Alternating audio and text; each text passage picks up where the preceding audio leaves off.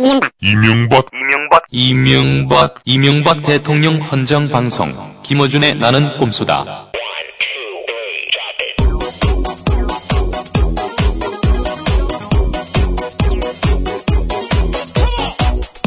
안녕하세요. 딴지 청수 김호준입니다. 지금부터 나는 꼼수다 4회 시작하겠습니다. 쥐루사.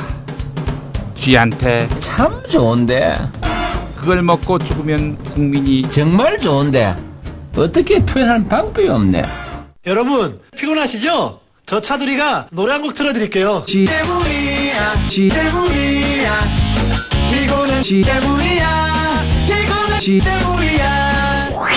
단 한 번의 적은 양을 먹어도 쥐가 죽게 되며 사용도 아주 간편합니다. 쥐가 잘 먹는 쥐약 루사! 가까운 농협이나 약국에서 구입하세요. 예, 저희가 늘 이 광고 어, 쥐루사로 밀고 있습니다. 이다 유사, 모조, 어, 짝퉁, 예, 구라, 아, 가짜 광고지요. 예, 저희 광고 보내주시기 바라겠습니다. 저희가 그래도 어, 이 팟캐스트 어, 정치 예, 시사 부문에서 1등을 먹었습니다. 네. 모든 공중파 프로그램을 제끼고 네, 네, 1위를 차지했고 네, 뭐 1위부터 한 3위 사이 왔다 갔다 합니다. 네. 저희 경쟁 프로그램들은요. 네. 예를 들어 손석희 음, 어, 또는 박경철. 박경철, 예. 네. 이런 프로들입니다. 예, 손석희는 알겠는데 박경철은 누구예요? 박경철을 몰라요. 어쨌든 KBS, MBC 양대 어, 간판 프로들이 저희 경쟁 프로입니다. 예, 네. 그렇습니다. 그러나 저희 환경은 음, 쪽방에서 셋이서 쪼그려 앉아서 예. 방송하고 있다는 어, 거. 지금 스튜디오 렌탈비도 지금 못 내고 있어요. 예, 이 한 저 두 시간 녹음하는데 예, 5만 원인데 이 없어가지고 아, 심각한 경영난에 예, 지금 네. 휘말려 있습니다. 저희 그래서 광고를 좀 주세요. 아니면 뭐 저희가 조만간에 음. 어, 후원 계좌를 한번 만들어 버리든가. 네. 아, 지금 어. 방송하는 거예요? 예 그렇습니다. 아, 난 두 분이 그냥 심수해서 구라 풀고 아. 있는 줄 알았는데. 저희 딴지일보로 전화를 주십시오. 어, 뭐 어, 광고 음원이 있으면 예. 좋겠습니다만 없으면 저희가 또 만들어 드릴 수가 있어요. 네. 어떤 형태의 광고도 좋습니다. 네, 1인 기업도 받고요. 예. 네, 기업이 아니어도 상관없어요. 뭐 애인에게 사랑 고백 저희 네. 광고합니다. 네. 그리고 어, 이명박 대통령에 대한 비난 광고도 받습니다. 우리 이명박 대통령은 주옥 같은 대통령이다. 이걸 좀 주옥 같은 예, 대통령. 빨리 해가지고 이명박 대통령은 족 같은 대통령이다. 예, 이제 아, 이런 광고도 받습니다. 그러니까요, 어, 예. 많이 보내주시기 바라겠습니다.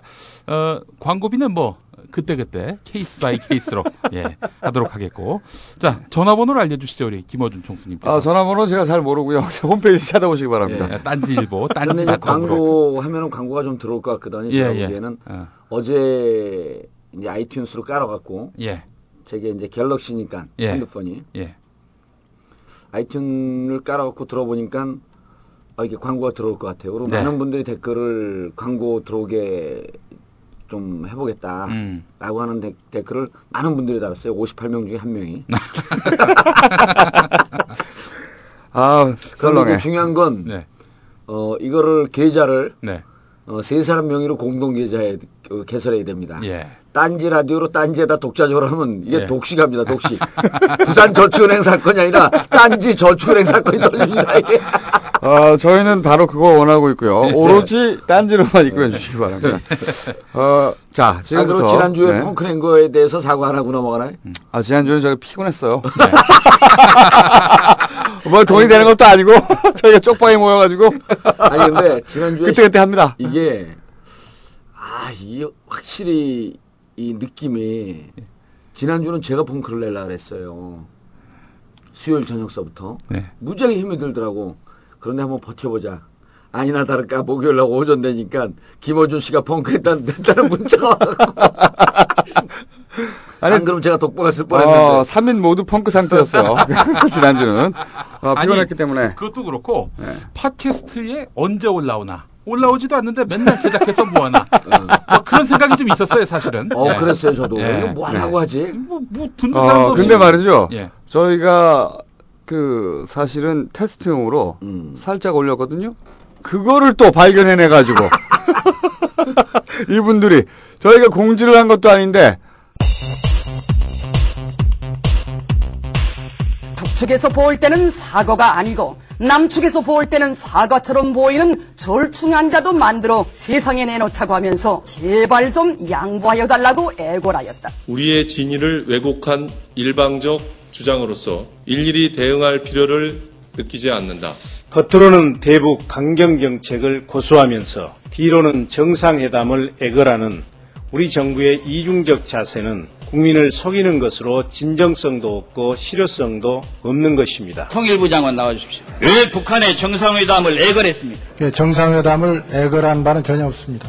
비공개 접촉을 한 것은 사실입니다. 그러나 예, 천안함 그리고 연평도 포격 도발에 대해서 북한에게 분명한 예, 시인, 사과, 재발 방지를 위해서 우리 측 특사한테 신임장을 주었습니까?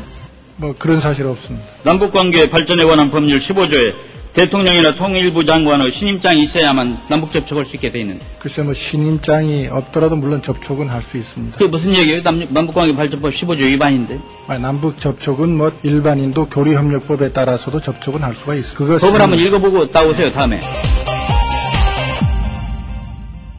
어, 지지난주죠. 지난, 지지난주에 저희가 한참 얘기를 했었는데, 어, 그 분석이 드디어 네. 맞아 떨어지는 상황이. 우리 저 정봉주 의원님은요, 어, 그 한나라당 또 어, 휴전선 이북, 예, 이쪽 상황은 아주 빠삭하게 어, 한나라당뿐만 아니라 예. 사실은 민주당이나 예. 어, 거의 모든 상황을 정확하게 예측합니다. 본인에 관련된 것만 제외하고. 본인에 관련된 것만 제외하고. 본인이 당선되게 낙선하냐, 이런 건 못 맞춰요. 예, 근데 사실 이발사가 아, 자기 머리를 이발 못합니다. 예. 다른 분석들은 굉장히 예리하고. 사실 이 남북 회담, 예. 2년 전부터 얘기했어요. 2년 전부터. 예. 2년 전부터, 어, 틀림없이 돌파구를 남북 회담으로 삼으려 할 것이다. 얘기는 했었죠. 예. 그때는 아무도 주목하지 않았어요. 그러나, 바로 지지난주, 음. 어, 저희가 함께 이 자리에서 얘기를 했습니다. 어, 어, 북한에 대해서 천안함 사과해라. 음. 이런 얘기를 하는 걸로 봐서는 의도는 이렇다. 어, 정권 교체가 되면은 천안함 청문회를 하게 될 텐데, 어, 북한이 미리 사과를 해버리면, 그런 모양새를 갖춰주면, 음. 어, 더 이상 음모론이 통하지 않게 되니까, 음. 이 천안함을 털 수 있게 된다. 음. 그렇기 때문에, 어, 꼭 사과가 아니다 하더라도, 어, 겉으로 보기에, 네. 사과 비스무리한 거. 유감의 모양새만이라도 취해 달라고 요구할 것이다. 이게 바로 맞췄어, 바로. 예. 대단해. 음. 그 김총수가 받았고 그렇죠. 애걸 복걸을 할 것이다. 네. 그 기사가 그대로 나왔습니다. 애걸 복걸. 아, 저희가 북한이 이 방송을 들었을지도 몰라요. 아이팟으로. 근데 이제 팟캐스트로. 사실은 세상의 사람들의 그 정치적 표- 판단이라는 게 좀 떨어지기 때문에 우리 방송을 미리 듣고 그것을 쫓아서 하는 경우가 많아요. 그 한나라당이나 민주당도 당의 정치적 입장을 결정할 때 늘 PSI나 이 그 이제 이제 나는 꼼수다 이게 더 터졌으니까요. 네. 이걸 보고 아 요걸 좀 피해서 가야 되겠다. 혹은 요걸 쫓아서 그대로 가면 자기들 의중이 이미 읽혔기 때문에 크게 욕은 안 먹겠다. 네. 그래서 이, 방송을 보고 갈 가능성이 이 높습니다. 얘기는 뭐냐면요. 어, 물론 한나라당이 저희 방송을 듣고 그, 그런 입장을 정하지는 않습니다. 이 얘기는 뭐냐면 어, 정봉주 전 의원의 분석이 그만큼 어, 업계에서 주역에 먹히고 있다는 자화자찬이었어요. 혹시 무슨 뜻인지 모르는 분들을 위해서 제가 해석을 해드렸습니다. 자화자찬이었습니다. 그냥. 네. 실제로 어, 한나라당이 저희 꼼수다를 듣고 무슨 정책을 세우겠습니까? 네. 그건 아니고요. 그건 아닌데 이 자화자찬을 직접 하셔야지 평소처럼 한번 꼬아서 하면 사람들이 못 알아들어요. 네. 자, 저희가 예상을 했는데 어, 저희 예리한 예상에 어, 너무나도 놀랍게 예. 정확하게 맞아 떨어졌어요. 어, 애골, 복골, 뭐 다 맞아 떨어졌습니다. 네. 어, 자, 어, 그럼 이런- 애걸 복걸이라고 하는 표현도 나왔죠. 그리고 민주당의 모 의원이 어, 현 정권이 하는 짓은 모두 다 꼼수다. 어, 놀라운 것은 저희가 이 방송을 북한이 이런 폭로를 하기 2주 전에 2주 전에 2주 전에 이런 상황이 발생할 것이라는 걸 정확하게 예측했다는 거 찾아봐 주십시오. 예. 네. 어, 그러면서 제가 또 이런 얘기를 했습니다. 이런 얘기까지 아직 안, 안 시작했는데, 아, 우리 각하께서, 어, 장사꾼 출신이기 때문에 음, 어, 뒷걸음일 장- 것이다. 그 장사꾼은 테이블 위에서는 어, 번지르라는 얘기를 하지만 언더 테이블로는 꼭 뒷거래를 하는 양반들이다. 음. 네. 그렇기 때문에 어, 틀림없이 총선 대성령으로 정상회담 이벤트가 필요하니까 북한의 엄청난 경제 지원 예. 이런 거를 물밑으로 했을 것이다. 그렇죠. 예. 분명하다. 이런 음. 예측을 했습니다. 근데 돈봉투 이야기까지 나왔죠. 돈봉투까지 이야기는 그거는 돈봉투. 언더 테이블이 아니라 온 테이블이었어요. 온 테이블이죠. 예. 예, 요것은 온 그냥. 차비로 쓰세요. 그런데 이제 저희가 또 그런 얘기도 하지 않았습니까? 그 중북 정상회담이 이루어지는 것을 보니 예. 북한이 몸값을 한층 끌어올리고 있는 것 같다. 그렇죠. 예, 그런 얘기도 했죠. 예. 네. 그래서 북한이 튕길 것이다. 그렇죠. 네, 아, 그런 북한은 얘기. 고자세로 갖고 너희들하고 굳이 정상회담 하지 않아도 네. 우린 돌파구로 충분히 만들어갈 수 있으니까 정말 정상회담 하- 하고 싶으면 몸값을 좀 올려서 계산을 해라. 네. 라고 저희가 예측을 했죠. 네. 아마 내밀었던 봉- 돈 봉투가 좀 작았을 겁니다. 그러니까 위로 내민 건 차비고 예. 밑으로 이제 이런 한마디로 말하면 이런 거겠죠. 돈 주기 좀 와줘. 돈 주, 돈 주기 내년 3월에 좀 와줘. 아니. 이런 이런 거였었어요. 제가 보기에는 어 북한이 한국에 출연하는 거 아닙니까? 근데 예. 출연료를 줘야죠. 그렇죠. 음, 음, 네. 어, 출연료를 줘야 되는데 예. 세번 출연을 요청했어요. 예. 그럼 한 번 출연료만 준 거예요. 계산을 하기를. 세 번 출연료를 다 계산해갖고 줘야지. 음. 그러니까 여기서도 좀 남겨 먹으려고 그러다가 140억 빼먹으려고 그러다가 사고 치고 음. 북한 김정일 대한민국 정치에 출연시키려고 그러다가 네. 그 출연료 좀 깎으려고 그러다가 사고 나지 않았을까? 그렇죠. 북풍쇼를 기획했는데 그렇죠. 북풍쇼를 기획했죠. 내년 3월이니까 예. 예. 4월이 총선이잖아요. 예. 바로 총선 직전에 북풍쇼를 짠 기획해놨는데 네. 그래서 말씀하신 대로 출연료를 이제 책정해가지고 세 배로 줘야죠. 평상시 계산했던 거예요. 세번 출연이니까. 아, 저는 갑자기 이분이 생각이 납니다. 누구라고 말할 수 없는데 이분이 예. 책을 냈어요. 근데 원래는 이제 7 예, 지금 이 예. 들리는 소리는요. 이 쪽방에서 뭔가 작, 기계가 작동하고 있는 아니 소리다. 에어, 에어컨이 드레인 드레인 빠지는 소리 끄지 마세요. 그렇게 네. 아, 네. 예. 네. 아, 예. 예, 에어컨이 좀 어, 낙후됐는지 예. 예. 네. 윙하네요. 예. 네. 제가 갑자기 생각난 분이 있습니다. 그분이 누구냐면은 말할 수 없습니다. 근데 이분은 자기 자사전을 예. 7천만 원 이게 딱 주기로 했어요. 어, 그랬는데 예. 먼저 아, 얼마를 줬죠? 형님 형님이 얘기해 줬잖아. 아, 그 얘기는 말이죠. 어, 제가 그 자서전을 집필했던 그, 어, 분에게 예. 들은 이야기입니다. 예. 누구라고 직접 얘기할 수는 전혀 없습니다. 그 대상이. 예. 그러나, 우리가, 우리가 그 대상으로 지칭하는 사람은 네. 꼼수 부리는 사람 아니면 지칭을 안 하잖아요. 아, 그런데 그 자서전을 집필할 때 7천만 원을 약정했는데, 네. 어, 성금을 주고 후보를 안 주더라도 책이 예. 다 나가서 책이 대박이 났는데, 네. 네, 그런 선- 분이에요. 선금을 얼마 줬죠?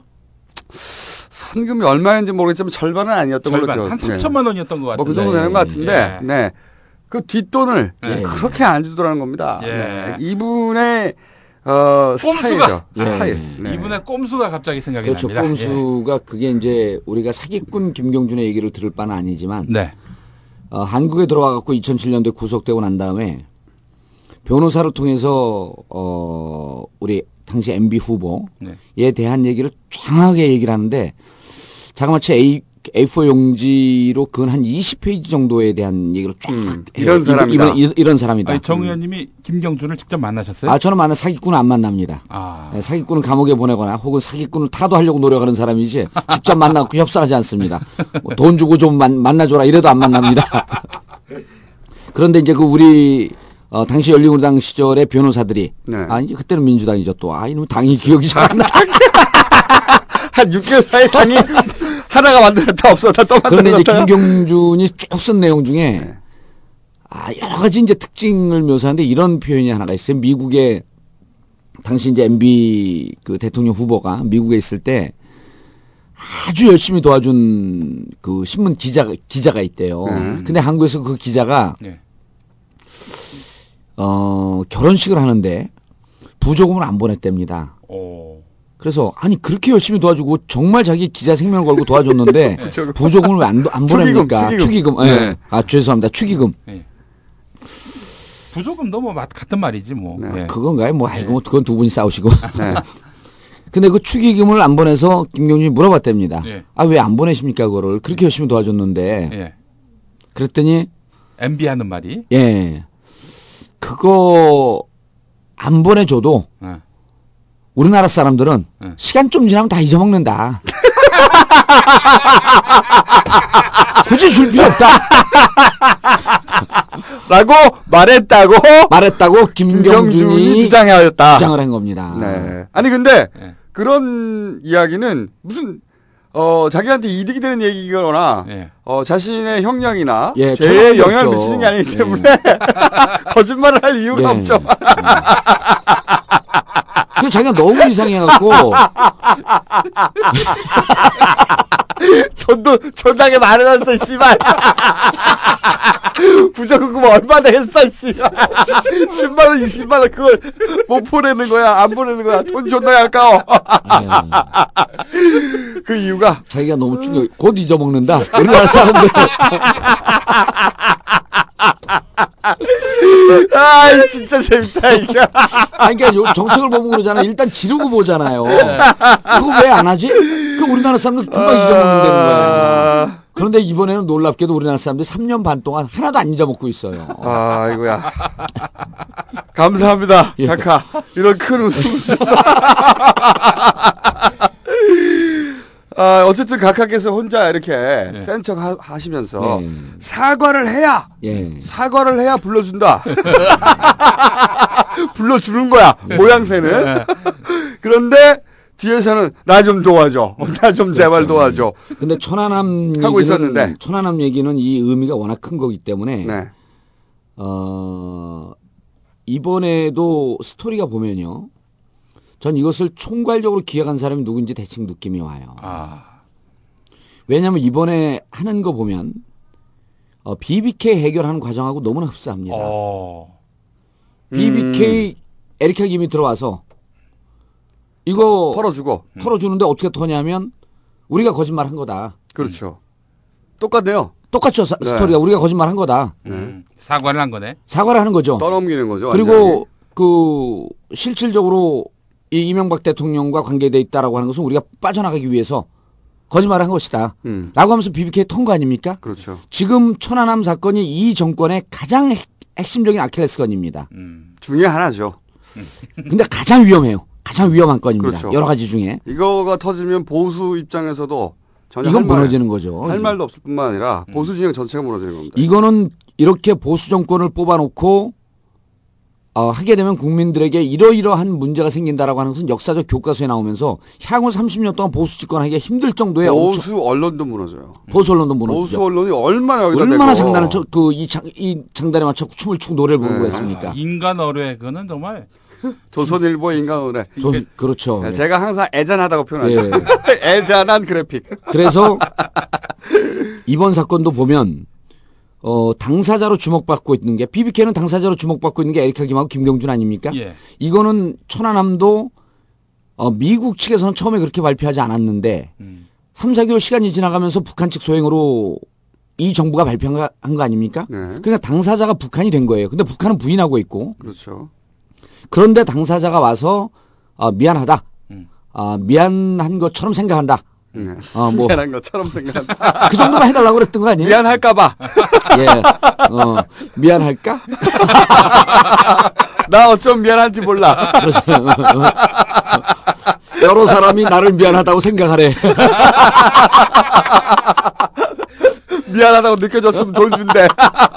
요번에 저 민주노동당하고 예. 진보신당이 네. 아, 그런 비판 여론을 존중한다 그랬는데 예. 나에게 미안하다라고 얘기하는 사람의 의견을 존중한다. 그래서 거기서 털면 네. 천안하면 털리는 겁니다. 음, 그렇죠. 털고 나면 아니 자기가 했다고 그러는데. 자기 했다 그러는데 네, 누가 뭐라 그래. 그래서 네. 이번에 어, 그 전에는 남북 대화의 전제 조건이 뭐였었냐면요. 정상회담에 대화의 전제 조건이 뭐였었냐면 일단 핵폭입니다. 원래 이, 저- 이 정부가 출범할 때 비핵 개방 3천 아닙니까? 예. 비핵 개방 3천. 그런데 그러고 나서 중, 그 금강산 피격 사건이 났어요. 그리고 나서 그 다음에 전제 조건이 바뀝니다. 금강산 피격 사건에 대한 사과 및 재발 방지. 음, 약속을 해야지 남북 대화를 한다. 예. 근데 비, 그 비핵은 그러니까 핵포기는 계속 있었어요. 음. 그런데 이번에 느닷없이 이것이 천안함 사고라고 하는 게 이번에 처음 들어갑니다. 음. 거기다 연평도까지 끼워놓죠. 근데 연평도와 천안함까지 끼워놓은 것은 국민들의 시각을 혼돈스럽게 만들기 위함, 위함이에요. 음, 연평도는 명백하게 확실하게- 북한에서 타격을 그렇죠. 가한 거거든요. 그렇죠. 그럼 연평도와 천안함이라고 묶어 들어가면 국민들이 보기에 아 천안함도 연평도와 마찬가지로 북한 측 소행이라고 하는 것이 은연중에 그러니까 이런 의식 조작, 인식 조작의 보수 진영은 무척 능합니다. 음. 만약 천안함만 딱 끼워놓으면 연평도에 남, 남과 북이 그, 그, 뭐, 그 NLL 때문에 늘 분쟁을, 붙- 분쟁이 있으니까 연평도만 넣게 되면 사람들이 이, 이해를 합니다. 천안함만 만약 따, 따 띄워내면 어, 천안함을 왜 띄워냈지? 이렇게 의심을 가지니까 연평도 천안함 넣는데 연평도는 사실은 양령으로 넣은 거예요. 실질적으로 천안함을 사과를 해라. 사과에 비슷한 말을 해라. 하게 되면 우리가 모든 것을 다 지원을 하겠다. 라고 한 거죠. 그러니까 천안함을 넣은 것은 이 정부가 그만큼 천안함에 대해서 아주 신경질적인 알레르기 반응을 보이고 있고 이것은 자칫 잘못하게 되면 보수 진영 전체가 붕괴할 만한 심각한 건이다. 라고 하는 것을 스스로 온 국민들에게 말해준 겁니다. 국민들을 학습시킨 거예요. 그런데 이제 말씀하셨듯이 BBK하고 진짜 유사한데 어 그러니까 그 사건 당사자가 나와서 내가 다 잘못했다고 해라 이걸 요구한 거지 않습니까? 근데 에리카 김 같은 경우에는 동생을 풀어준다고 하는 거래 카드를 지고서 얘기를 했어요. 그렇죠. 추방한다고 예. 하는 미국으로. 근데 어 이 경우에는 우리가 거래 카드가 없어. 그러니까 네. 돈밖에 없는 거예요. 돈밖에 없는 거죠. 그러니까 돈이 제가 보기에는 이 협상이 빠개진 것은 예. 돈 얘기를 존나게 하다가 이게 액수가 안 맞은 거야. 음. 응? 그냥 접촉하고 몇 시간 얘기하고 그 자리에서 빵 난 게 아니라 예. 빠그러진 게 아니라 어 이 비밀 비밀 회담이잖아요 기본적으로 예. 이 사전 접촉이라는 게 항상 비밀 회담이었는데 비밀 회담을 하면서 딱 한 번만 얘기하고 끝났겠어요? 예. 틀림없이 우리 쪽에서 나 가지고 간 어떤 그 소위 패키지가 있었을 거란 말이죠. 그 패키지가 오가다가 제가 보기에는 이 돈이 안 맞아. 돈이. 음, 액수가. 액수가 안 맞은 거 같아요. 예를 들어서 액수가 안 맞다 혹은 북한을 어떻게 믿냐? 뭐 북한에서 남한을 어떻게 믿냐? 돈을 먼저 꽂아라. 네가 먼저 뭘 해라. 이런 얘기 하다가 또 빠그러졌겠죠. 그런데 이제 이걸 좀 세밀하게 볼 필요가 있는데요. 네. 어, 북측에서 북측 국방위원, 국방위원회 대변인이, 어, 대담을 함- 하다가 그 나온 거거든요. 그러니까 공식 성명을 발표한 건 아닙니다. 네. 그런데 거기서 사- 그 3차 회담을 했다 그랬어요. 3차. 예, 3차로 세번 만났다. 어, 그런데 첫 번째 만난 게 5월 9일입니다. 음. 첫 번째 만났다고 주장하는 게 5월 9일인데요. 얼마 안 됐어요. 5월 9일은 독일에서 이명박 대통령 각하께서 3월 25일 해관보 정상회의에 김정일 국방위원장을 초청할 의향이 있다. 소위 베이 베이징 선언이었던가요? 그게 네, 베를린 선언. 베를린 선언이죠. 네. 그 선언을 했습니다. 혼자 선언. 예. 네. 제 추정컨대 네. 5월 9일 날 베이징에서 만났든 어디서 만났든 만나고 난 다음에 즉각적으로 대통령에게 급, 그 직보가 됐을 가능성이 높습니다. 음. 왜냐하면 접촉한 사람들 이외에는 실상을 모르잖아요. 예. 접촉을 해놓고 그때는 얘기가 잘 됐으니까 또 만나자 또 만나자 하고 사- 세 차례 만났거든요. 그러니까 첫 제가 알기로 이렇습니다. 독일에 갔을 때 예. 같이 수행했던 김태효 대 뭐지 전략 비서관인가? 예. 대외 전략 저서관 대외 전략 비서관 이 양반이 독일에서 바로 베이징으로 날아갔대요. 베이징으로 날라갔고 그 사람을 만났을 가능성이 높은 거죠. 그렇죠. 거기서 접촉을 하고 접촉을 하자마자 전화를 했겠죠. 바로 보고를 했죠. 보고를 하고 1차 접촉의 결과는 긍정적이야. 긍, 예, 긍정적이다. 긍정적이니까 여기서 각하께서 아 그러면 내가 입을 열어도 되겠구나 예. 될것 같으니까 마치 자기가 선언을 해서 북한이 호응을 한 것처럼 만들고 싶었던 거지 예. 처음에 구도는 아니 근데 이제 저는 네? 이- 거기서 한 발 더 나가서 죄송합니다. 제가 늘 김어준 총수보다 한 발 더 나가서 안 나가기만 해봐라. 예. 이게 어 김 무슨 효요? 김태효. 김태효. 청와대 대외 전략 비서관. 디테일을 몰라. 김태효. 아, 저는 사람 이름 기억을 못해요. 김태효입니다. 지금 김총수의 이름을 아직까지 기억을 못합니다. 그런데 어 상황을 독일에 가 있기 때문에 급박하게 보고를 하긴 했을 거예요. 그렇겠죠. 그런데 이 비서관이라고 하는 사람들은 아무리 이게 정권 이쪽 저쪽 정권이라고 할지라도 무척 신중하게 보고를 합니다. 네. 그런데 이것을 빨리 깜짝 쇼로 써먹어야 되겠다라고 하는 것은 MB 자신의 판단이 있을 가능성이 무척 높아요. 그렇죠. 독일에 있을 때. 독일에 있을 때. 네. 그리고 만났고 2차 만남, 3차 만남이 계속 준비가 되고 있으니 상황은 긍정적이지만 아직은 발표하기는 조금 이르다라고 보고 됐을 가능성이 무척 높습니다. 음. 그래? 너네들이 맨날 그렇게 우, 우왕좌왕하고 우유부단하니까 이 정권이 잘 안 되는 거야. 나는 발표해. 그러면서 질렀을 가능성이 음. 무척 높습니다. 제가 거기서 한 발 더 나가보죠. 그거는 이제 평소에 음. 가까이 품성으로 볼 때 충분히 그럴 수 있는데 거기 플러스 하나 더 있었어요. 뭐냐? 만약에 한국에서 발표해봐요. 베를린 선언이라고 할 수가 없잖아. 그렇죠. 예. 모양이 안 나. 베를린 선언을 하고 싶었던 거야. 베를린 선언을. 아주 중요한 지적인데 한 발 나간 것 같지 않고. 그래서 제가 꼭 뭐- 베를린에 있을 때 하고 그래서 싶었던 거야. 5월 9일 날짜가 맞춰진 게 물론 이제 그 시차를 우리가 아주 디테일하게 봐야 되는데 우리가 그쪽 정권 진영 사람들이 아니니까 그 시간은 못 보는데 공교롭게도 우연의 일치로 5월 9일 날 시간이 딱 맞아버린 거예요.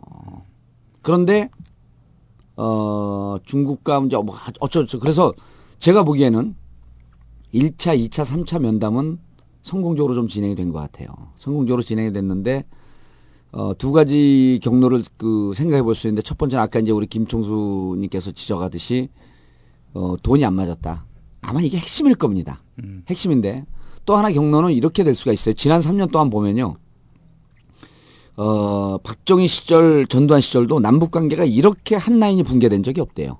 그렇죠. 네, 그러니까 이게 많이 하죠. 그리고 이번 이제 우리 그 청취자 여러분들도 좀 이해하셔야 될 게 외교 관계에서는 이렇게 비밀 접촉하는 것은 관례입니다.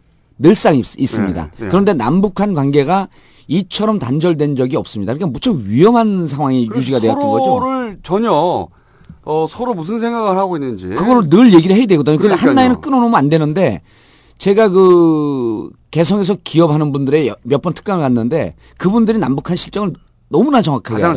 정확하게 정확하게. 알아요.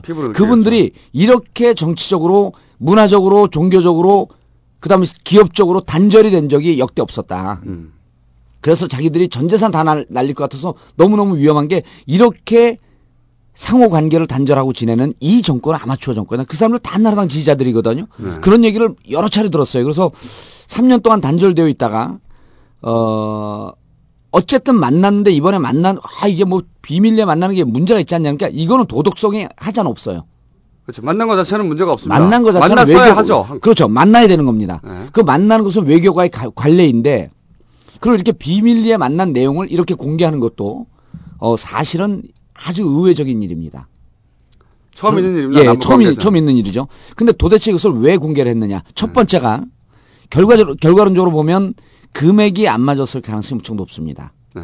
일단 어, 더 이상 얘기할 게 없다. 그렇죠. 결론이 네. 났고 첫 번째가 아, 그게 두 번째고 네. 첫 번째 뭐냐면 어, 북한 측이 이 정권에 대한 불신이 역대 어느 정권보다도 가장 깊습니다. 그렇죠. 뭐 극악무도한 폐악 정권 이런 표현들을 쓰잖아요.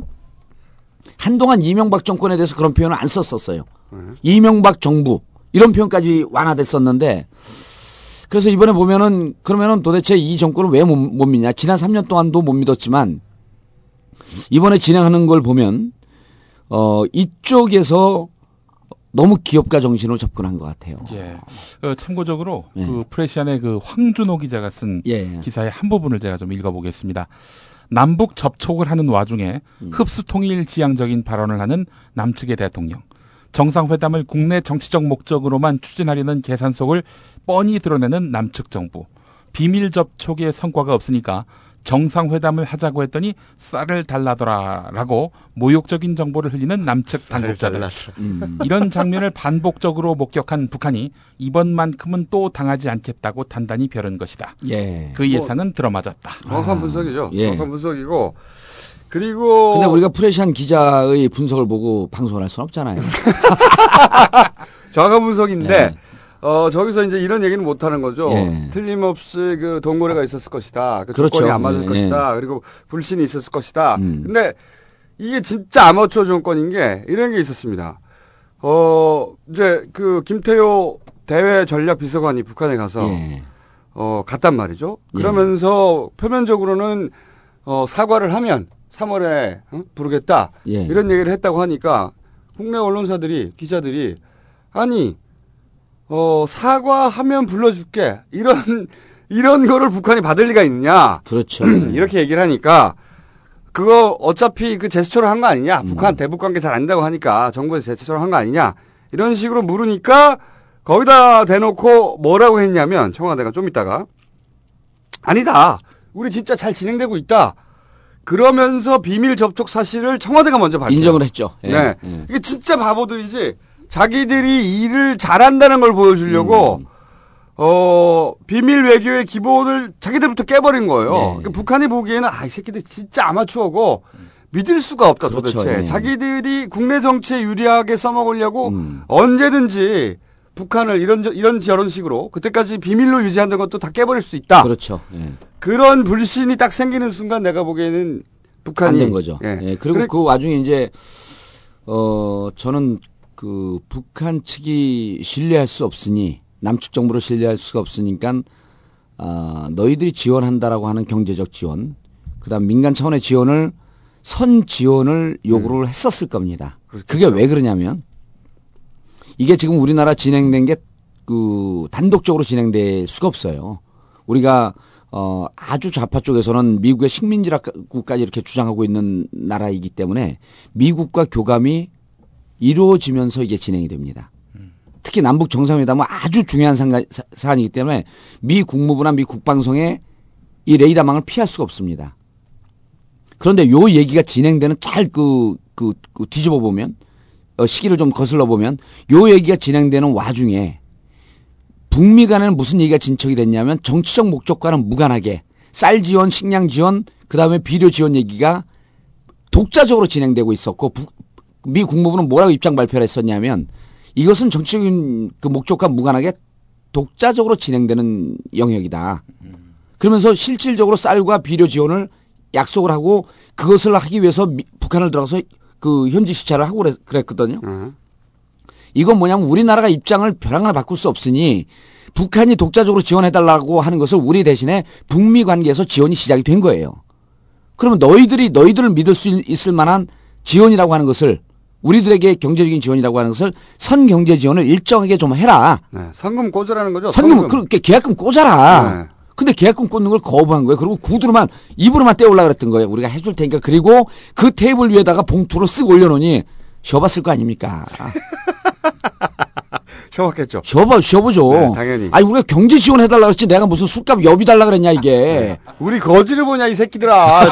차비 주고 이걸 다 떼올라 오느냐 이런 거죠. 네. 그리고 동시에 그 부분에 대해서 하면서 남측이 정상회담 요구하니까 이번에 북중 정상회담이 정기적인 정기적으로 이루어지는 시간보다 좀 땡겨서 이루어졌다 그러지 않습니까?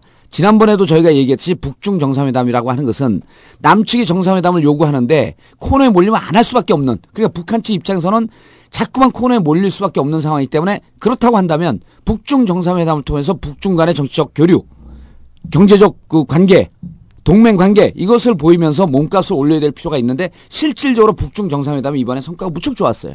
네. 그래요? 너희들하고 이제 안 해. 근데 속으로 들여다보니까 테이블 위로 봉투만 올리고 실질적으로 지원해달라는 거 없고 계약금 안 꽂고 중도금 안 꽂고 뒤에 가선 딴소리하고 뒤에 가선 딴소리하고 그리고 아. 비밀 다 폭로해버리고 그렇죠. 그 와중에 그 와중에 남조선 방송 중에 나는 꼼수다라고 하는 방송을 들어보니 이 새끼들은 믿을 만한 놈들이 안 된다.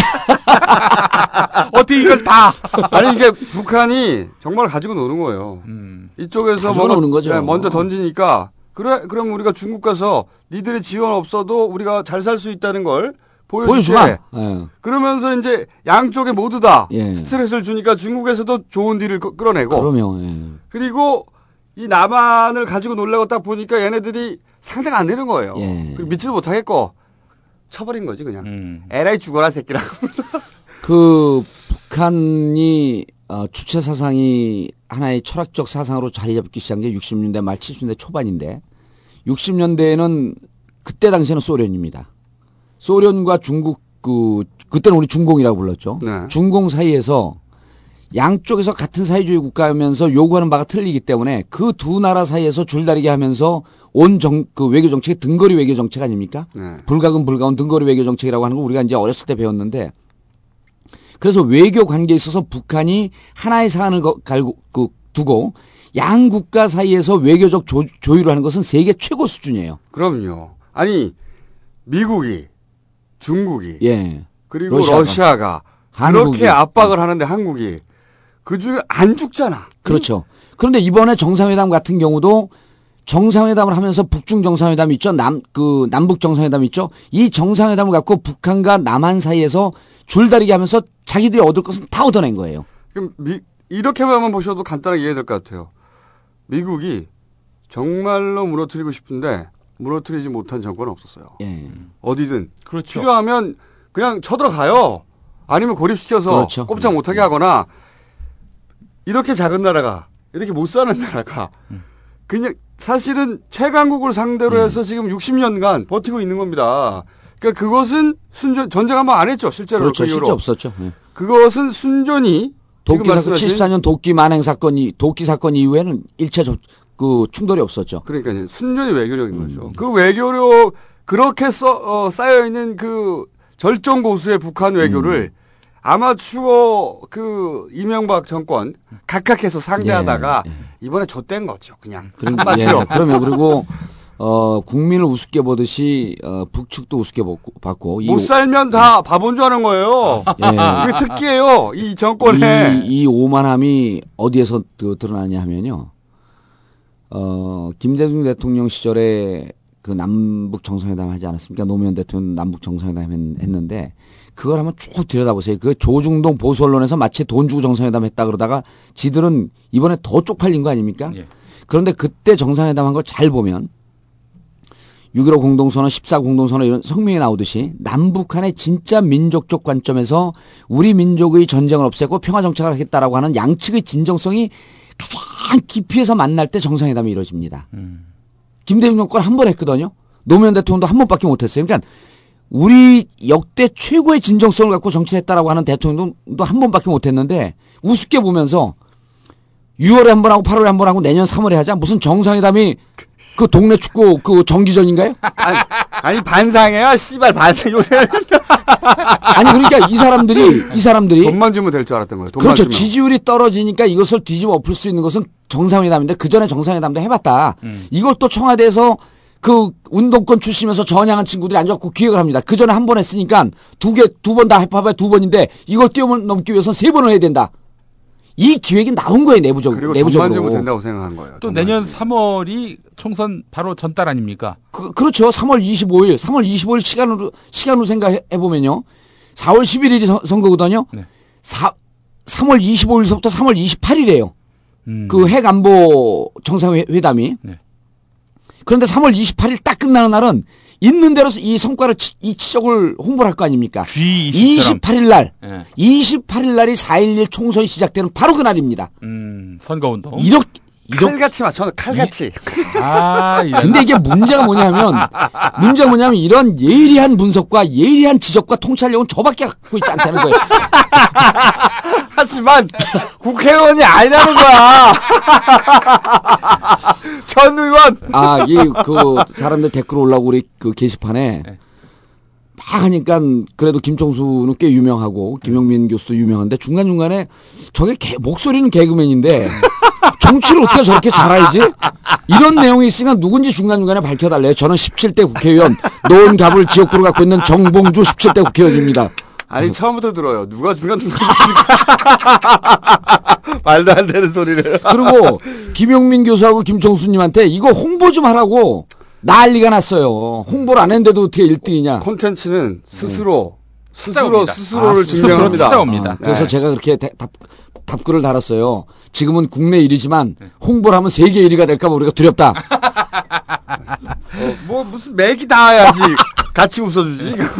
아, 제가 저 한 가지만 더좀 네. 질문을 드리고 싶은 게, 어, 또 황준호 기자의 글을 어, 예. 또 어, 그 황준호는 누구예요? 동생이에요? 아 저하고 나이가 같습니다. 아, 그래요? 아이만 같아 모르는 사람이요. 아니 아니 방송 같이 했었어. 아 그래? 어. 그 황준호 기자가 아, 얼마 전에 프레시안에서 꽤 어이 저 외교 통일 예, 분야 외교 아, 통일 분야 예, 예. 뭐 전문 기자라는 뭐 호칭을 달진 않았습니다만은 예. 여하간 수시로 우리를 만나고 밥을 사면서 좀 배우라 그러세요. 예, 그 양반이 정세현 전 통일부 장관 북한에서 가장 신뢰하는 가장 신뢰하는 남쪽 관료인데 예. 이 양반의 책을 음. 대화록을 이제 냈어요. 그러니까 자기가 음. 인터뷰하면서 정세현의 정세 토크라는 책을 아이 정세현 양반이 토- 전, 전 통일부 장관 대단한 분입니다. 저는 그 그렇죠. 책이면은 그 책이면은 대한민국의 수골들은 다 사라진다. 예. 확신을 합니다. 그걸 안 읽지 근데. 네.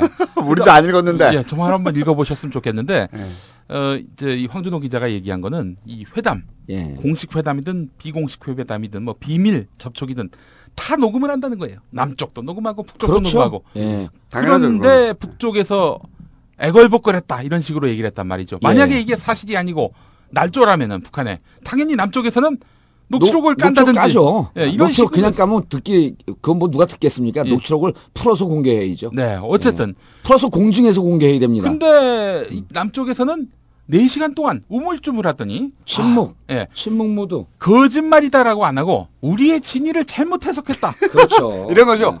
오해하셨어요. 아니 이런, 이런 겁니다. 녹취가 있으니까. 아니 북측이 주장한 그 내용 그 말은 그대로 했지만 네. 뜻은 그게 아니었었다. 네. 이 얘기를 한 겁니다.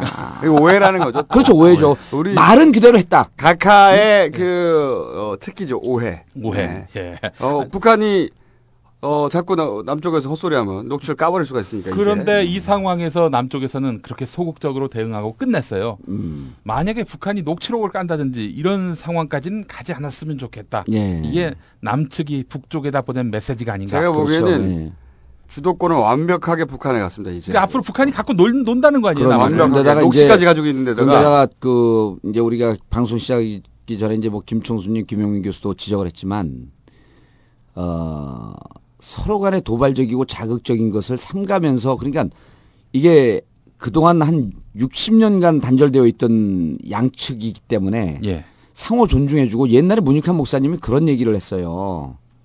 이혼한 부부가 다시 만나야 되는데 만나기 위해서는 서로 칭찬을 해줘, 해줘야지 이게 재결합이 된다. 음. 비판하고 욕하면 어떻게 재결합이 되냐 이게. 음. 그래서 우리는 북한 측을 존중하고 칭찬해주고 음. 북측은 남측을 존중해주고 칭찬해줘야지 재결합의 가능성이 높아진다. 음. 저는 그 얘기가 너무나 가슴에 와닿아요. 그 지금 이명박은 북한에다가 예, 사과해라. 예. 돈 줄 테니까. 쌀 줄게. 그리고 약 올리잖아요. 그 무슨 예비군 훈련장에 예. 김일성 사, 삼부자 사진을 걸어놓고 이런 거는 어, 아무리 미워도 우리가 남북한 대화를 하려고 하는 입장이기 때문에 예. 사소한 거라도 이런 건 좀 피해줬어야 되는 거죠. 인천의 모 부대에서는요. 예. 어, 플래카드로 이렇게 내걸었다고 합니다. 아, 김정일, 김정은 둘의 목을 따야 북한의 세습을 끝낼 수 있다. 군부대에서. 군부대에서요. 예, 그러니까 아마 네. 그러, 그런데 그런 얘기에 대해서 이제 문제 제기를 하면 예. 좌빨이라 어, 이- 그러죠. 이 정권의 특징은 몰랐다 그러는 거예요. 예. 몰랐다. 그냥 알아서 한 것이다 밑에서. 그런데 이번에 네. 이제 4시간 반 동안 침묵하다가 발표한 내용이 우리의 진위가 음. 왜곡됐다. 예. 진이가 뭐야 근데? 진이가 진이가 오지 말라는 거야? 어떻게 닮은 거야? 그래서 그래서 저는 근데 거기서 계속 발, 봤어요. 네. 예전 같으면 대통령 wording 거기에 인용이 되거든요. 네. 대통령 wording 뻔한 거 아닙니까? 내가 해봐서 아는데 그 내용은 끝까지 없더라고요. 그러니까 여기 이 정부가 역 지금 이 3년 반 4년 동안 끌어오면서 최악의 위기예요. 제가 사면초가라고 하는 게 첫 번째는 경제 개판됐죠. 그러니까 서민 경제 완전 박살나지 않았습니까? 두 번째 좀 이따 우리 얘기하겠지만 측근 비리 은진수. 음. 세 번째 한나라당이 갈래갈래 쪼개져갖고 대통령하고 맞짱 뜨고 싸우는 게 유행이 돼버리지 않았습니까? 네 번째 남북 관계가 역대 이렇게 최악으로 그 가고 있는 경우가 없어요. 그래서 이제 이 정권은 아, 레임덕이라고 볼 수도 없어요. 셀프 탄핵. 지 스스로 자기를 탄핵해버린 거야. 자학, 자학. 자기야. 아, 근데, 어, 지금부터 들으실 내용은, 어, 각각께서 이런 말씀을 하신 적은 없죠, 절대로. 그렇죠. 없습니다. 이쪽 없고, 저쪽에서. 없고, 어, 다만 BBK 저희 3회차 방송을 들으시고 네. 각각께서 혹시 어. 마음속으로 예. 어, 이런 성찰에 음. 어, 어떤 기회를 가지셨지 않았을까? 음. 각각께서는 워낙 어, 마음도 이렇게 안 해본 게 없으신 안, 하- 바- 반성까지도 안 해본 게 없으시기 때문에 다, 다경험의 소유자시기 때문에 네, 예. 반성까지도 하시지 않으셨을까? 예. 그래서 저희가 그 그분의 어떤 어, 음성을 심령으로 예. 심령으로 녹음을 했습니다. 네. 그 어, 심령으로 녹음한 예. 내용을 지금부터 들으시겠습니다. 예. 소득만 높고 품격과 교양이 없는 사람을 우리는 존경하지 않습니다. BBK와 관련하여 말씀드릴 기회가 없었습니다. 제가 BBK를 소유했다는 주장은 사실입니다. 분명히 확인했습니다. 예를 들어 저는 땅 한 평도 남의 이름으로 숨겨놓은 것은 없습니다. 그 땅이 제 것은 얼마나 좋겠습니까? 제가 무슨 비리와 관련하여 한 번도 문제가 된 적이 없었고 국민으로부터 나름대로 지지와 인정을 받아왔습니다. 여러분 이거 다 거짓말한 걸 아시죠? 그래서 저는 이 BBK가 이게 복잡하니까 복잡한 이야기를 하면 국민을 속일 수 있지 않겠냐 하는 이런 생각을 했습니다. 국민 여러분께 심려를 끼친 데 대해서 진심으로 사과를 드립니다. 저는 불이나 불법과 타협하지 않은 그러한 삶을 살아오지 않았습니다, 여러분. 그런데 이런 내용의 방송 나가면 저 선거 나가는데 지장 있는 거 아닙니까 이거? 아 제작은 제가 했습니다. 예. 저 어. 선거에 나갈 일이 없으니까. 예. 어, 제작은 어, 분명히 말씀드리지만 김용민 교수가 했고 아니 김영민 교수가 지난번에 어디에서 잘렸죠? CBS 잘렸을 때 네. 대통령 하야 성명입니다. 예. 이 대통령 하야 성명입니다. 네. 그리고 하야하는 성명을 쭉 발표하고 네. 지금까지는 이승만 대통령의 하야 성명이었습니다. 네. 그리고 그 다음날 잘렸죠. 어, 그 다음 날, 예, 난리가 예. 났죠. 예. 난리가 났고, 그리고 이제 그 다음에 개편 때 예. 아웃이 됐는데, 개편의 아웃을 제가, 예. 어, CBS 게시판에서 봤습니다. 알려주지도 않아. 아, 문자도 이- 안 와요? 아, 문자도 안 왔습니다. 네. 어. 깔끔하네. 야, 이 개새끼야, 이거 봐. 어? 너한테 알려줄 가치도 없어. 이, 런 거겠지, 뭐. 예. 네. 자 그러면은 네. 어, 은진- 은진수 위원 예. 전 감사위원회 네. 어, 이야기를 하기 전에 음. 이분과 정봉주 전 의원의 음. 위원과 의원의 예. 대결이죠. 어, 의원의 놀라운 인연이 있습니다. 어. 어떤 언론에서 다루지 않는 그 이야기를 하고 음. 어 그리고 사건으로 들어가죠. 네. 이- 인연을 좀 얘기해 주시죠. 저는 그때 당시에는 내부 대책 반장이었어요 은진수가. 때는 바야흐로 2007년. 2007년도. 그래서 저는 어 그때 전 국민이 주목하는 네. 어, 국회의원이었기 때문에 레벨이 달려, 달라요 레벨이. 근데 지금 보니까 이제 그때 당시에 저하고 공식적으로 어 대외적으로 저하고 맞짱을 뜨고 저한테 도전장을 낸 건 누구였었냐면 고승덕 어. 변호사였었죠. 음. 그렇죠. 네. 현재 국회의원인데 아 그 그 양반은 서초 왜 한나라당에 들어갔나 몰라. 아 서초 의뢰 가봤더니요. 그 좋은 이미지를. 지역구 관리도 개판이고, 어, 그래서 공천을 못 받는다는 소, 소문이 파다합니다. 음. 서초 을에서. 네. 그러면 그 사람이 공천을 못 받으면 또 그 성향상 무소속으로 나올 거거든요. 그래서 이번에 어, 민주당 공천 받을 사람 중에 서초 을에 깃발 꽂으면 무조건 당선된다. 음. 그래서 서초을 가서 공천 신청해라 이런 얘기까지 해주고 싶, 싶어요. 음. 근데 고승덕이 대외적으로 쓸데없는 얘기였고요. 어, 고승덕 의원이 대외적으로는 어, 무슨 BBK 대책판. 그래 네. 소방수는 비- 고승덕이었었죠. 근데 내부적으로 보니까 실제 실제 뒤에서 뒤에서 고승덕 의원은 기자회견하고 성명서 발표하고 얼굴 그- 마담이었죠. 얼굴 마담이죠. 네. 그걸 다른 데서는 다 써줍니다. 네. 써주고 그걸 이제 성명서 발표하고 그러- 그러기 때문에 파고 들어가면 그때 당시에 내가 파고 들어가고 질문을 해봤더니 어디에서 인터뷰를 붙었거든요. 내용을 잘 모르더라고요. 음. 근데 이제 저는 다른 의원들과 달리 조사도 제가 하고 글도 제가 쓰고 발표도 제가 합니다. 네. 이게 능력이 있는 거죠.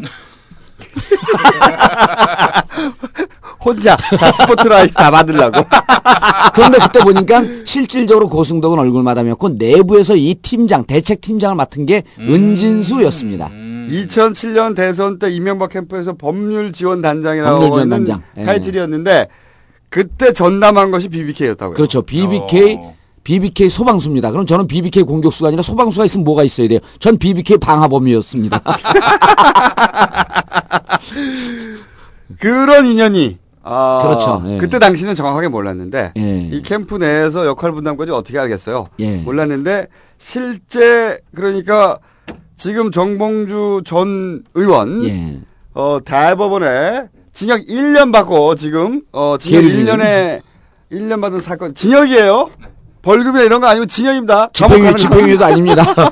감옥 가는 징, 징역 1년 받고 현재 대법원에 계류 중인데 그 사건을 뒤에서 예. 진두지휘한 분이 진두지휘한 이분입니다. 분이죠. 지금은 상황이 예. 완전히 역전돼서 그렇죠. 예. 아 그분이 지금 감옥에 가셨고 그래서 제가 어, 이제 트윗에 그런 글을 올렸어요. BBK 대책 반장, 어, 소방수, DB, BBK 공격수 정봉준은 왜 구속 안 시키고 소방수를 갖다 구속시키냐. 그 트윗에서 대박이 났어요. 근데 이제 이 저하고 은진수 대박이 났을까? 은진수 위원과의 그 인연뿐만 아니라 삼각 인연이 여기서 떠오릅니다. 아 그래요? 지금 중수부장 대검 중수부장이 누구죠?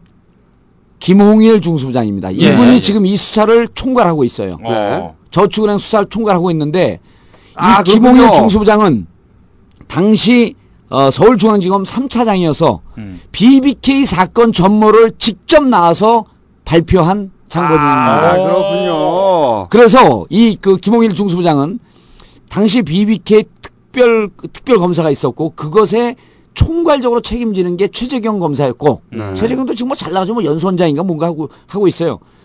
그 최재경보다 한 한 단계 위에서 총괄 지휘하고 있었던 게 김홍일 당시 아. 중앙 중앙지검 3차장입니다. 음. 지금 중수부장이 됐죠. 그래서 제가 처음에 이 사건을 보기에 네.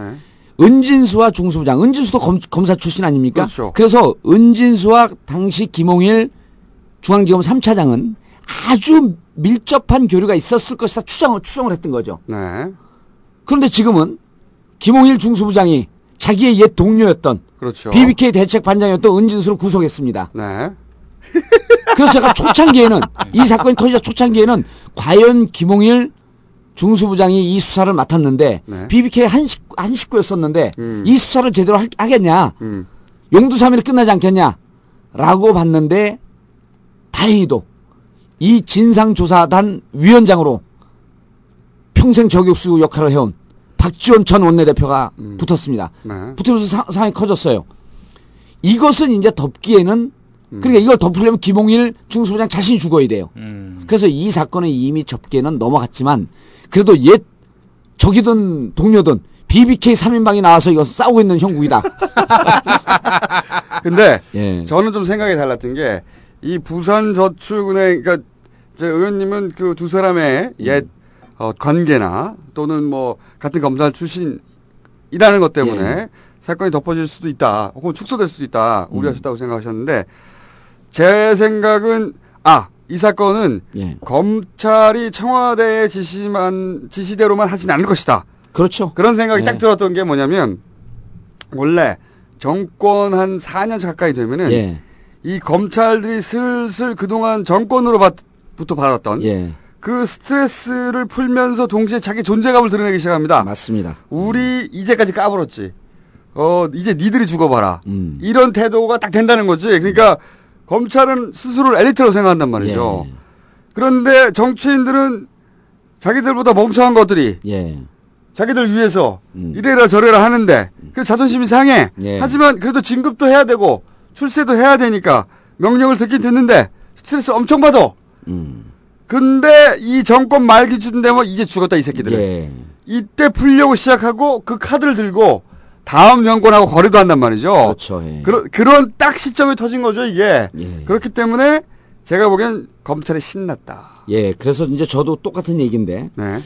어, 우리 청취자 여러분들께 이 관전평이 있, 있어야 되는 거 아닙니까? 네. 관전평에 아, 관전 포인트를 뭐를 잡을 것이냐. 이 정권이 기울어 가고 정권이 무너지는 것에 관전 포인트를 어디로 잡을 것이냐라고 하는 것이 바로 정확하게 검찰이 언제쯤 등을 돌릴 것이냐. 음. 네. 그렇죠. 그게 관전 포인트입니다. 네. 정권을 바라보고 화무 11홍 정권이 기우는 그 시점이 음.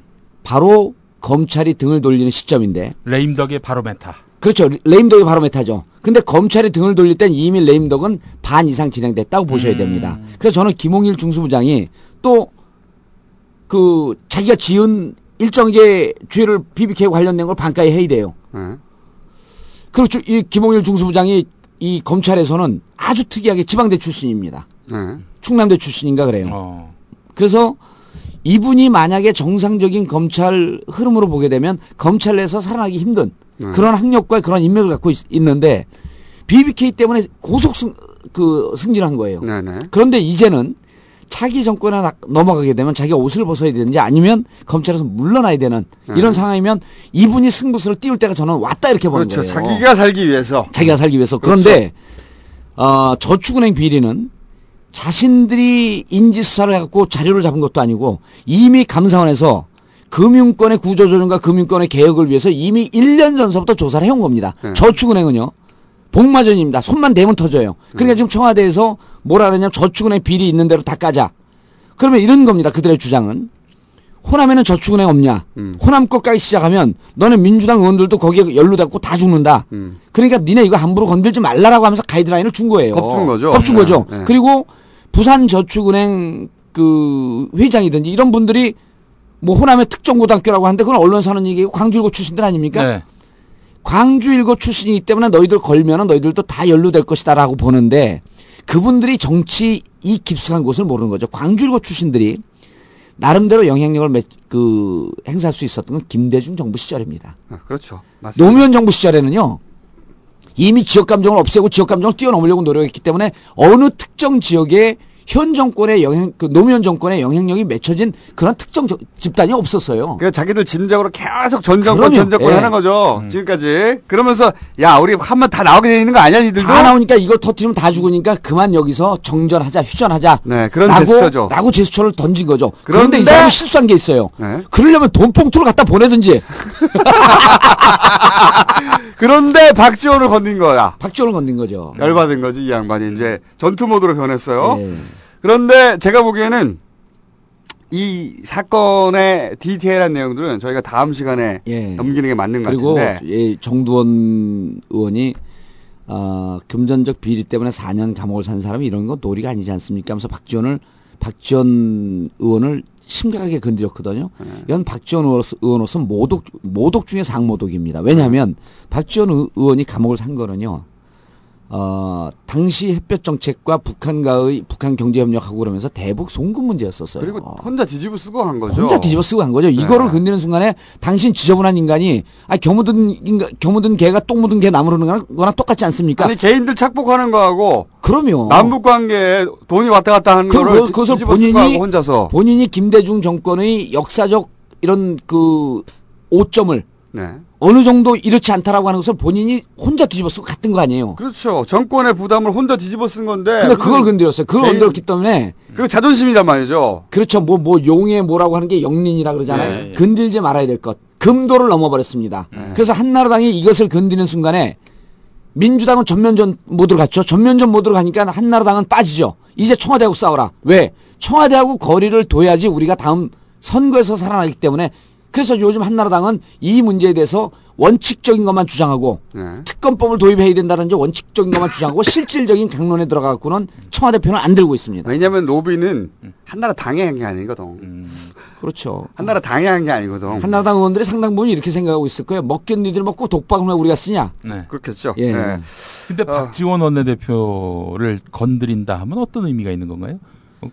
아 박지원 대표는 아, 전투력이 가장 강하죠 민주당에서. 이런. 거예요. 지금 청와대에서 한 거는요. 우리 청취자분들에게 정확한 시각 교정을 해줄 필요가 있는데 네. 청와대에서 저축은행 비리를 발본색원하자 예. 있는 대로 닦아자라고 하는 것은 다 까면 너희들 다치니 네. 그리고 그 중에는 호남의 황 김대중 정권 시절 황태자라고 한 박지원이 있으니 음. 당신도 다칠 수가 있으니 여기서 그만 이 정도로 전쟁을 종결하자. 예. 그런데 박지원 대표 입장에서는 종결할 이유가 없거든요. 음. 왜? 없으니까 자기가. 그들이 그게- 광주일고 네. 출신이라고 하는 그 부산저축은행, 아, 정진석은 삼화저축은행 그 회장하고 경북 아파트 일대 고깃집 가게 되면 얼마나 두 분이 친절하게 같이 다닌 게 다 나온다고 얘기하지 않았습니까? 예. 경북 아파트 고깃집 주인 다음번에 한번 인터뷰해야겠어요. 예. 두 사람 본 적이 있나? 예. 실질적으로 상당히 많은 정보를 지금 민주당이 갖고 있습니다. 음. 지금 안 까고 있는 거예요. 음. 저쪽에서 대응이 나올 때마다 하나씩 둘씩 음. 이게 이제 그 포장 포장지 벗겨듯이 살짝 살짝 나오기 시작할 건데 어 이 저축은행은요 그러니까 이게 양, 양수겸장, 양수, 양수겸장이 아니라 이제 앞뒤에서 협공을 받은 건데 위에서는 북한 측 공격을 받고 있죠. 내부적으로는 저축은행 측근 비리 때문에 청와대는 셀프 탄핵 시점에 들어간 거예요. 그러죠? 한나라당 내부는 아수라장이 돼갖고 서로 서로 살겠다고 각자 도생의 길을 걷고 있지 않습니까? 무슨 스님들 같아. 각자 도생의. 그래도 한나라당 지지율이 더 높다는 거. 아니 근데 지금 이제 역전됐어요. 민주당 지지율이 좀 높습니다. 언제 역전됐어요? 어, 역, 역전됐어요. 예. 어머나 민주당 한 거 아무것도 없네.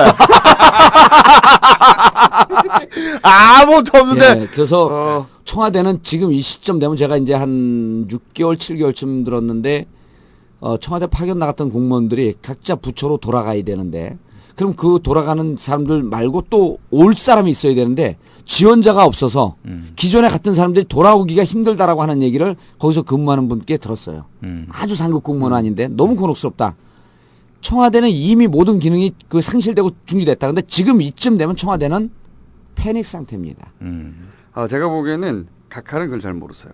각하는 모든 것이 내 통제 아래 있고. 그렇죠. 어. 모든 내가 걸 해봐서 내가- 아는데. 어, 그리고 잘 안 되면 경로 하시면 되거든요, 경로. 근데 이번 그 은진수 어, 위원 사건에 대해서도 어, 이 민정수석 비서관실에 내려와서 경로하셨다고 하잖아요. 아, 예. 경로. 근데 누구한테 경로한지 모르겠어요. 예. 감사원에 은진수를 꽂은 건 자기인데. 예. 자기가 자기한테 경로하나? 그렇죠. 예. 아니 은진수 다중인격이신가 봐. 은진수 은진수 이분이 네. 이 양반이 이제 감옥에 갔는데 어, 이 피의자가 피의자죠 이제는 네. 은진수 피의자가 아 2004년도에 강서구의 노현성 의원에게 떨어집니다. 음. 노현성 의원은 지금 강서구청장이 돼 있죠. 노현성 의원은 아주 훌륭한 대학에 이력과를 나왔습니다. 그 훌륭한 대학은 한국 외국어 대학입니다. 저하고, 저하고 동문이죠.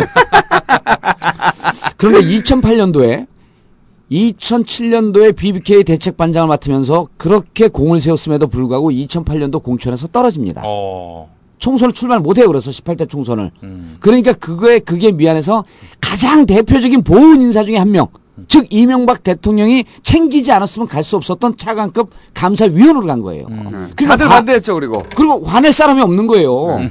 누워서 자기 침을 자기 자기 얼굴에 침 뱉고 그러니까 있는 자기한테 거거든요. 경로를 하신 거야. 지금 각각에서는 내가 왜 이랬을까? 민정수석 비서관실에 가서 경로하시고 강하게 질타했다라고 예. 조선일보가 보도했어요. 예. 그런데 자기가 꽂은 사람이야. 임명권자 아니에요, 임명권. 자기가 다들 안 된다고 그랬는데 예. 자기가 꽂았는데 자기한테 격노하는 거야. 대통령 누구한테 격노하는 거냐 이거 도대체. 이거 셀프 격노라고 하죠. 셀프 격노. 어, 셀프 격노를 통해서 셀프 탄핵으로 가고 있다. 근데 이 사건에 어 진정한 꼼수 하나가 있어. 제가 오늘 여기까지 하고 음. 사건의 실체에 대해서는 다음 시간에 해야 될 것 같은데 제가 이 기사를 읽다 보니까 숨어 있는 꼼수를 하나 발견했습니다. 음. 뭐냐면은 어 공무원이 원래 비리 조사나 예. 형사 재판 예. 이런 거 받을 때 어, 사표를 제출해서 사표 수리를 안 해줍니다. 예. 음. 왜냐하면은 그 비리로 결론이 나면 어. 결론이 나면 퇴직금을 깎거나 못 받거나 하거든요. 퇴직금을 못 받죠. 예. 어마어마한 퇴직금을.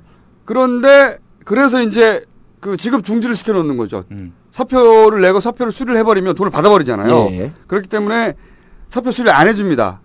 이거는 법으로 정해져 있어요. 법으로 정했어요. 네. 그걸 참여정부 시절에 우리가 만든 겁니다. 그렇구나. 참여정부 시절에. 법으로 정해놨어요. 예, 그 전에는 그 전에 없었고 예. 참여정부 시절에 저희가 만들어 놓은 법이고. 그런데 조선일보 보도를 보면 이렇게 나와 있어요. 사표 수리를 먼저 하고 예. 경로하셨다.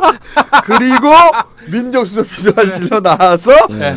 경로하셨다는 거예요. 사표 수리 먼저 해주고 그러니까 돈은 챙겨줘 일단. 야 퇴직금 받아라야. 돈은 챙겨주고 원래 못하게 돼 있는데 예. 돈그 모를 리가 없죠. 예. 돈은 미리 챙겨주고 그런 다음에 얼마나 자유로운가 우리 각하는. 네. 그런 다음에 경로해 셀프 경로.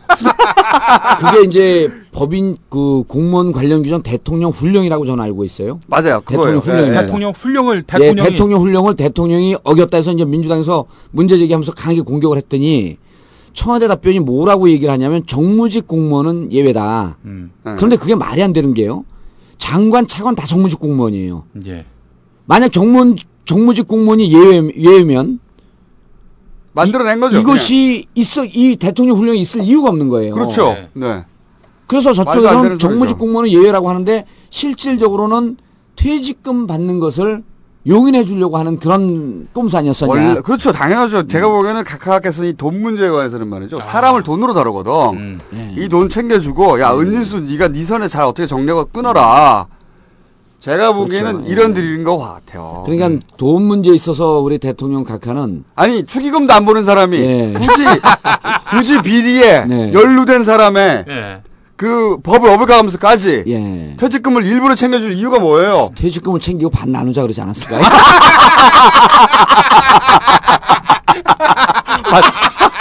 반띵. 야, 반띵 알지? 그리고 내가 만든 미안하니까 청계 재단에 기부해. 그러니까 제가 보기에 이, 이 돈을 챙겨주는 건 아 우리 이러다 잡혀가는 거 아니에요?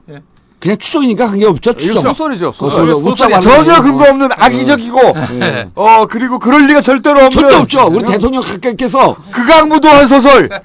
감히 대통령 각하- 각하께서 어떻게 이러실 수가 있겠습니까? 우리 저 주옥 같은 대통령, 주옥 같은 대통령, 예, 주옥 같은 대통령. 아 여기서 주옥은 구슬주 구슬옥입니다. 어, 그럼요. 예, 주옥 같은 대통령. 이 꼼수가 예. 단순히 돈을 챙겨준다가 아니라 그 차원 한 단계 더 넘어서 예. 어 원래 계속 우리가 얘기했지 않습니까? 돈이 저- 돈을 정말 아까우신 분이라고. 아 오늘의 예술은 반띵입니다. 반띵.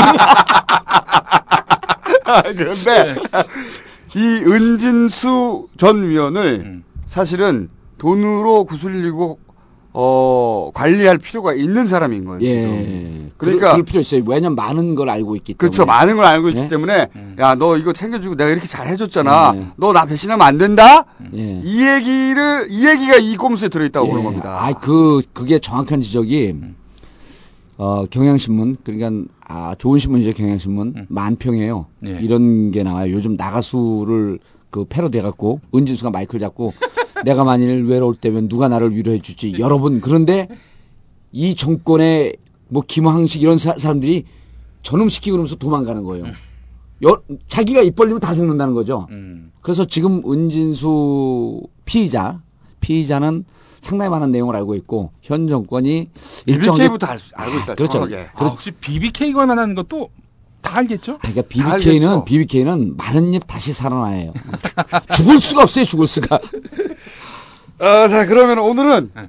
어, 여기까지 그 언론에 등장하지 않은 어, 뒷이야기들. 음. 예. 사실 이런 게 더 재밌거든요. 그렇죠. 위험한 예- 내용들은 우리가 소설 쓴 것에 불과한 것이고. 네. 어, 제가 지금까지 오늘- 말씀드린 내용은 전혀 근거 없는 음. 어, 3인의 일방적인 골방 추정이었어요. 골방에 쓰레기, 사는. 예, 네. 쓰레기적인 추측이다. 네. 예. 그런 골방 추정이었고요. 음. 네. 전혀 근거 있을 리가 없고 각하가 이렇게 했을 리가 없죠. 네. 절대로 절대로 그렇게 했을 리가 없다. 네. 이 점. 예. 어. 어, 이 점 각인해 주십시오. 그리고 이제 긴급 제안인데요. 끝날 때는 출연자가 누구 누가 아. 알겠습니다. 알겠습니다. 예. 아, 지금까지 진행은 김호준이었고요. 어, 그 다음에 구라 정봉주 전 의원. 정봉주 17대 국회의원 지역구는 노원갑 공릉동 월계동. 네. 소속은 민주당. 야, 그 부분은 듣지 마시고요. 네. 아, 기술 김영민 교수였습니다. 네. 제작도 했습니다. 제작. 아, 기술 제작. 네. 그리고 간혹 꼽사리. 예, 참고로 오늘 밥값은 반 반가이들 합시다. 지금까지 네, 나는 꼼수다. 어, 사회였습니다. 네, 다음 주에 다시 뵙겠습니다. 끝.